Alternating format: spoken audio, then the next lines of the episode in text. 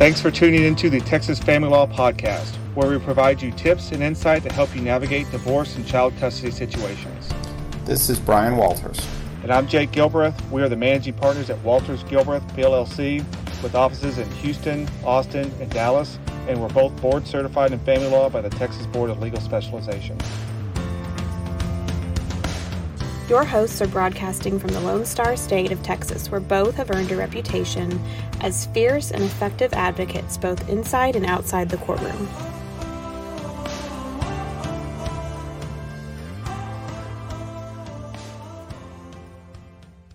All right, so this week, I think we wanted to talk about business valuations, which is an issue that comes up quite often in divorces when you have one spouse um, or both spouses together own a business. So I think I want to start by talking about why we do the valuation in the first place and why it's important in a divorce that people figure out what the actual value uh, of the of the business is and why we need that as part of the property division. So Brian, can you start by talking to us about you know what's the overall goal on getting a valuation on the business and how that plays out the property division and then we can kind of talk about the logistics of how that gets accomplished sure. So when you're getting divorced if you have community property it, it needs to be divided. And one of the questions besides is it community property is how much is it worth assuming that it is? And so or could be a little bit of both community and and separate property. So you know it's not like a bank account that's got $2,500 in it, you could say, well, that's worth $2,500. You've got to go and go and value it. And it's again, not for, you know, Hey, I own 5% of um, a publicly traded company. We can go to the stock exchange and see what that's worth on a given day. These are uh, non-publicly traded companies and, and, it can be difficult to, to value them. Yeah, I think what I was trying to remind people when we talk about value, essentially what we're doing is coming up with a spreadsheet. Like anytime you think about a divorce and property division, try to think that at the end of the day, you're going to have a spreadsheet that has every single asset the family owns, all the way from the residence, the marital residence, or cars, bank accounts, like you were talking about, Brian, all the way down to if furniture has any value on it. That's on the spreadsheet. And so when you're thinking about when you're thinking about property division, we're really just trying to build that spreadsheet in the disputes, and this can sort of spur off into tons of different aspects of the divorce, but the disputes, or really the goals, is a better way of saying, is to one identify all the assets, two figure out the character, like like you were saying, Brian, where there could be community or separate or mixed character. So identify them, figure out the character, and then figure out the value of them. Because whenever we put these on a spreadsheet, they got to have values on it. Like you were saying, Brian, my Chase account, I can see, you know, the Chase account has ten thousand dollars in it. There's a value. That's easy. You know, the house you get that appraised, there's a value on it, that's easy. You know, business can be um, quite a bit more complicated, but it's going to have to have a value on it because we got to remember it's we're not going down with a carving knife and splitting every single asset half and half. You know, assets are being pushed onto different columns. You know, if, if it's the wife's business, if she's a doctor and she owns her own medical practice, it's the, the medical practice is going to go in her column. It's not like the medical practice is going to be awarded to the, the wife's medical practice is going to be awarded to the husband. In fact, most buy sell agreements would prohibit that. Uh, but it's actually going to be awarded to the wife. So it's okay, what's the value of it? Because then we're going to have to compensate the other spouse for um, for for the value of it to to achieve the division that we want. So that's why you know it's such an important thing that we get an accurate value on it. It's it's interesting to me. Th- for me on property division, it's one of the more interesting things that we do is talk about business valuations because you know really good experts. I, I, don't know about you brian but i've seen really good experts be 10 20 million dollars apart on the valuation of our business. And if you think about it as far as like a property division if we're doing a 50 50 property division and we're apart $10 million on a business valuation that right there is a $5 million dispute for a spouse. And and so it really does matter and people sort of forget forget or I think don't pay enough attention to like how big of an issue business valuations can be in the divorce. How often do you think, Brian, you see, I guess just talking to the Houston office, how often do you see business valuations come up in your divorces? Pretty regularly. And I think you really hit the, the nail on the head when you said if you have a medical practice or part ownership of a business or something, it even if you have a even if you're the sole owner, it's almost certainly going to go to one of the parties, either by agreement or just practically speaking. And so, a lot of times when you have valuation disputes over, let's say, a piece of real estate or uh, something else like that, you kind of just say, well, whoever thinks it's worth the most, you you get it, and so that's a disincentive to to inflate a value. But if you know who's yeah. going to get it in advance, it sets you up for conflict right there. And so a lot of times people that that are otherwise pretty amicable with each other or pretty pretty reasonable with people can uh, can get into these conflicts over that issue. And so we we see it as a as a common source of, of conflict in cases in Houston at least. Yeah, yeah, I think it's the same in, in Austin. And of course, our, our Dallas office sees sees the same. You know, it's it, it, it's exactly that. It's what you're saying. You know, if I have a half a million dollar house and my spouse goes, well, I think it's worth a million. Go, oh, great! I'll give it to you on your spread, your side of the spreadsheet for nine hundred thousand. You know, and that's the easiest way of dealing with it. But you're right; it kind of a lot of times puts us in in a box where we have to have this fight about what it's worth because you have a spouse that we all know is going to get the practice uh, or the business. And I think I alluded to this a few minutes ago. It's a lot of times there's actual buy sell agreements. You know, if you're going to get there's three partners in a business, they'll all sit there and they'll sign what's called a buy sell agreement. And if they do it right, they'll actually have the spouses sign it. And a, a typical buy sell agreement says, look, in the event of the divorce, the ownership in the in the business is going to maintain with the spouse whose name it's in. In other words, if I've got two partners, you know, if me, Brian, and you know, a friend of ours, you know, call call a friend Jessica, me, Brian, Jessica form a business together. Me, Brian, and Jessica don't want to be business partners with the other partner's soon to be ex spouse. So it's typical for us to sign something that says you can't transfer these business interests, or the divorce court can't uh, can't do it or if the divorce court does do it, then I have a right of first refusal to purchase it back at fair market value. So always sort of coming back to this, what's the valuation question? And like we were just saying, that's a that's a huge question. So I, I think next we want to sort of talk about the importance of hiring an expert because, you know, I think Brian, you and I understand business valuations. We deal with them all the time.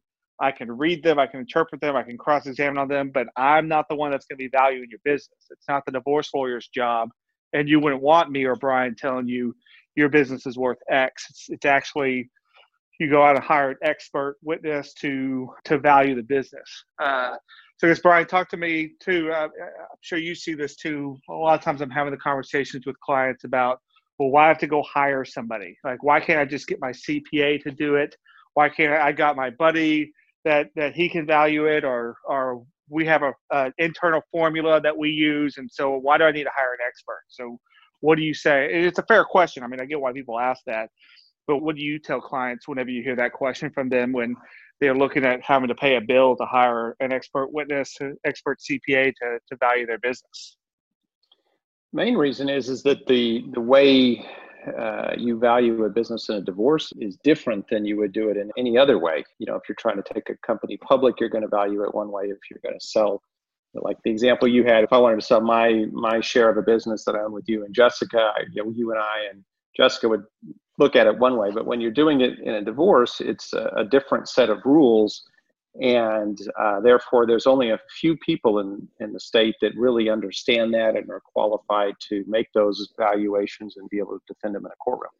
I think that last bit's the biggest part the defending in the courtroom is is how to do it. Uh, uh, kind of leads into the discussion too on what's what's unique to the divorce process and valuing a, a business in the divorce process is in texas we back out what's called personal goodwill. So you know back to this analogy where me, Brian, and Jessica own a business, it'd be typical if we're going to sell it, whoever the buyer is, is going to require what's called a non compete. Basically saying, you know, Brian, Jake, Jessica, you guys, I'm going to buy your business and I'm going to make you guys sign something that says you can't go across the street and compete with me doing, you know, doing frankly the same damn thing that we're doing right now. Why would I buy your business if you're just going to go compete with me? It's it's a, a typical thing in, in, a business transaction. Texas, and, and not every single state's like this, but Texas, the way we value businesses is we don't include the value of what's called personal goodwill, what I myself bring to the business. So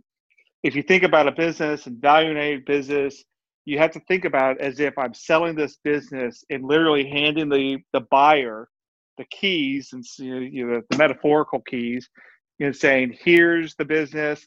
I'm going across the street. I'm going to compete with you because I'm taking me out of the business, the valuation, the personal goodwill." So that's why we have businesses like a law practice, if it's the law office of you know a single lawyer um, dental practice, and it's just you know Dr. Johnson dental practice. That's it. Most of that that value of that business is going to be the personal goodwill of that individual, as opposed to you know Walmart, where Walmart you're not paying for any individual. I don't care who owns Walmart. I'm paying for the for the corporate goodwill of the name Walmart. And you know, if you have a CPA that doesn't understand that, or even worse, if you have a lawyer, a divorce lawyer that doesn't understand that issue in a divorce, you could have wildly different numbers come out. I mean, if you've got a, a business that, as an ongoing concern, would be worth $10 million, but one expert puts an 80% personal goodwill discount on it, all of a sudden you've gone from $10 million to $2 million. While the other expert puts a you know 20% personal goodwill discount, 10 million to 8 million. And right there, you've got a six million dollar dispute just on what's the personal goodwill of this business. How much of this business is attributable to the individual, the individual personal goodwill as opposed to the corporate goodwill. And I guess that leads kind of in kind of the last thing. And this is a topic. I mean, this this is one of my favorite topics to talk about, Brian. I know you love this stuff. It's it's fascinating to us. It kind of leads into the the last thing I wanted to talk about is just the process of of the different valuation methodologies that they use, and I think we talk about this on our website, and it, and it kind of just we just brush on on how it's done. I mean, the experts obviously go much deeper than we do on our website, deeper than we do on the podcast. But it's important for people to have a general understanding of how businesses are valued in a divorce, just so you can kind of follow what the experts are doing and also understand the concept behind how we record these businesses. So, and we talk about this on our website. Overall, and there's lots of different nuances to it, but overall, there's three main approaches to valuing a business. And uh, and you, you see these in a lot of the business valuation reports. There's the what's called the asset approach, the market approach, and the income approach. And what we see most of all is the income approach. But but talking about it briefly, the market approach and the asset approach. You know, the market approach is if we have actual market analysis we can see almost a spot on similar business that's been sold on the market recently, then you could use that analysis to value the business. It's rare to see the market approach used. I don't think I've ever seen it used um, by any experts.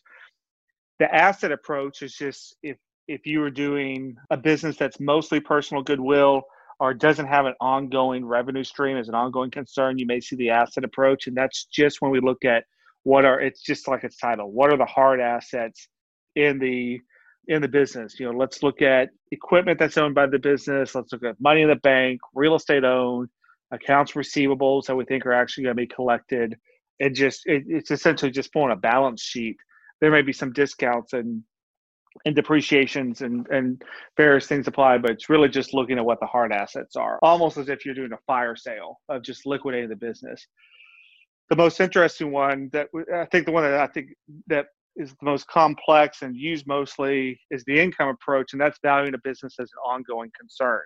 Is when you buy a business, you think about how much a business is worth. That business is not just worth, you know, money in the bank. If if Brian has a hardware store that's you know Harris County hardware store, and it does five million dollars in net profit each year, you know, you name it, like that's worth more than just the money in the bank. That corporate goodwill, that ongoing concern of the business is worth something. And that's where you see a lot of work done on these business valuations, where we're looking at what the actual income is for these businesses, applying what's called a capitalization rate on it, applying discounts, looking at personal goodwill. I mean, I don't know about you, Brian. Be curious about kind of your experience, but I think it's always fascinating to me looking at these business valuations, how many judgment calls there are that the expert has to make. I mean, we can all look at a tax return or look at a P&L and see how much a business makes some profit, at least what they're claiming to make in profit. But then how many triggers there are and different ways that the experts can sort of depart in, uh, on their valuation methodology and then create you know wildly different numbers. all the way from what's the capitalization rate that you use to the you know lack of control discounts to marketability discounts, personal goodwill, uh, all that stuff can just shoot everybody off into you know really far different numbers and and you can end up in court in front of a judge or a jury arguing over this stuff if the experts can't get on the same page. Is that kind of how you see things uh, when you do these? I do, and it is hard. I mean, it is difficult. I mean, the example used of personal goodwill is a good one. What is a person's reputation worth? I mean, How many customers is it bringing in? Um, you know, it's just hard to say. And of course, what we've seen in the past few weeks with the economy, and it just goes to show you there's unpredictable things out there that no one can even see coming, and you've got to include some sense of all of that in, in these valuations. Uh, I would, you know, I've got an example right now. We just thought we settled a case about a couple months ago that's uh, really large company in the oil services business um, out in the fracking fields. Well, that was before oil went down to negative value and, and before the economy largely shut down. And so suddenly the number we had then doesn't make any sense. And there's not going to, and, and the purchase was going to be done with with some future income from the company that's not going to be there anymore. They're, they're probably be in bankruptcy. So these things can be mind-bogglingly complex, and that's probably a, a subject of a whole nother podcast. Is uh, you know once you agree or get the court to pick a number, how do you actually get paid? That's yeah. another another thing. Yeah, you don't want to just walk away with a slip of paper that's not secured by anything. I mean, yeah, I think that's a good point. So the level of complexity that this can go down, I, I never know what the business valuation, what the the different nuances are going to be. Like how we're we going to you know what's going to cause the numbers to be apart from both sides uh, on this what i do know though in every single case is i encourage my clients you know one make sure that you hire a lawyer that understands business valuations and and it's something i love doing i know something brian loves doing it is fascinating to me and sometimes it's it's frustrating that uh, i think there's some practitioners it's just not something that they like doing they just don't have a business sense and and the confusion that that causes, I think, in cases if you have a lawyer involved that doesn't understand business valuations, things can go by, you know, really, really poorly. I always use the example when I was actually when I was an associate, I was probably like a two or three year associate, had a business valuation, and the expert on the other side was fine. You know, actually, some of that people used in Austin quite a bit. The lawyer didn't understand business valuations who was using them, and the expert had just you know, frankly done a mathematical error on the way he valued the business. He essentially put a positive sign where there's supposed to be a negative sign. The, the details aren't really too important, but it suffice to say that there was a $300,000 adjustment for working capital that's supposed to be a negative. He counted as a positive. You apply the capitalization rate to a positive 300,000. That should have been a negative 300,000. All of a sudden, his valuation dropped $2 million.